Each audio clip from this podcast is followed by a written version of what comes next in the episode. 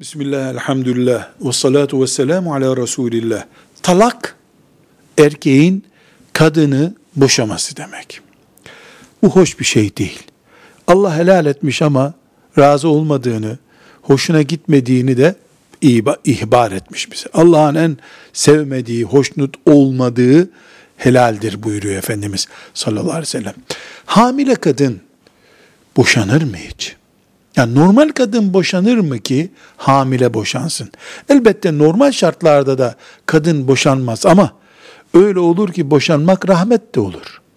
Boşamak veya boşanmayı istemek rahmet olabilir. Hamilelik sürecinde de olmaması gerekir ama olabilir.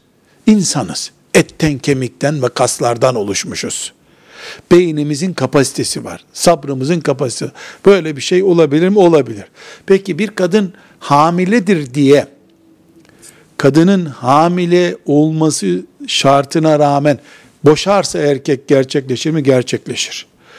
Talakın gerçekleşmesi açısından hamileliğin son günü de olsa maalesef hiçbir e, özür yoktur. Hamile kadını da boşarsa erkek bu boşanmadır.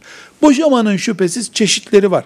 Yani bir, bir talakla mı boşadı, iki talakla mı boşadı ayrı bir konu. Hamile kadınla hamile olmayan normal kadının boşanmasında bir fark yoktur. Velhamdülillahi Rabbil Alemin.